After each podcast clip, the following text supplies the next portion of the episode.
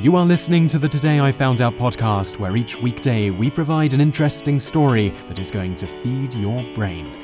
You can read more great articles like this by going to todayifoundout.com.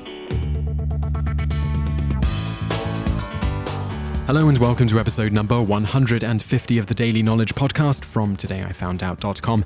And in today's episode, you're going to learn about the term First Lady and who exactly was the first First Lady. There isn't a bonus fact today, so let's just get started with the show. Those not familiar, the First Lady is a title which refers to the official hostess of the White House. Although it's not a firm prerequisite for the title, the First Lady is commonly the wife of the President. But who was actually the first ever First Lady? If you guessed the logical answer, you of course said it was Martha Washington. After all, Martha was the wife of the first US President, George Washington. But actually, the title First Lady was never used regarding Martha Washington during her lifetime. In the early years of US presidents, their wives were referred to by several different monikers, with the titles often based on the wife's personal preference. For instance, the titles Mrs. President and Mrs. Presidentress were sometimes used. Martha Washington was often addressed as Lady Washington. The wife of John Tyler, the 10th US president, liked to be called Queen of the House. In a June 12, 1843 article in the Boston Courier titled Martha Washington, the author, a Mrs. Sigourney, wrote, the First Lady of the nation still preserved the habits of early life, including in no indolence she left the pillow at dawn, and after breakfast retired to her chamber for an hour of study of scriptures and devotion.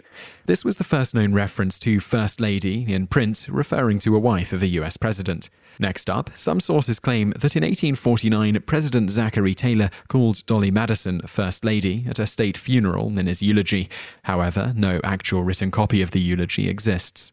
By a slight bit of irony, the first woman to definitely be referred to as the First Lady during her term in that position was not the wife of a US president. The 15th US president, James Buchanan, was a bachelor. As such, he had no wife to be the official White House hostess. Instead, his 27 year old niece, Harriet Lane, took on the role during Buchanan's term in office, 1857 to 1861, at official White House functions. The specific place she was first called such was in a March 1860 article in Frank Leslie's popular illustrated newspaper.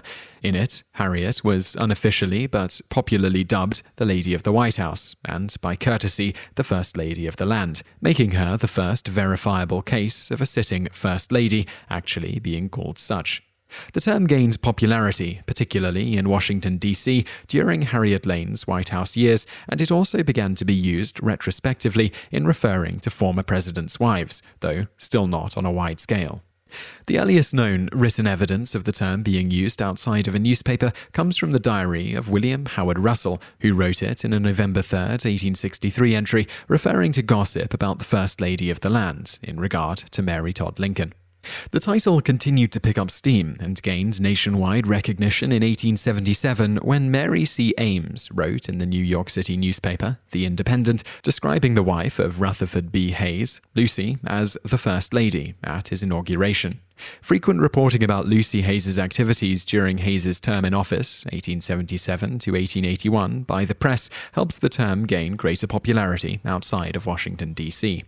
A popular 1911 comedy play written by playwright Charles Nirdlinger titled First Lady of the Land also helps popularize the sobriquet further.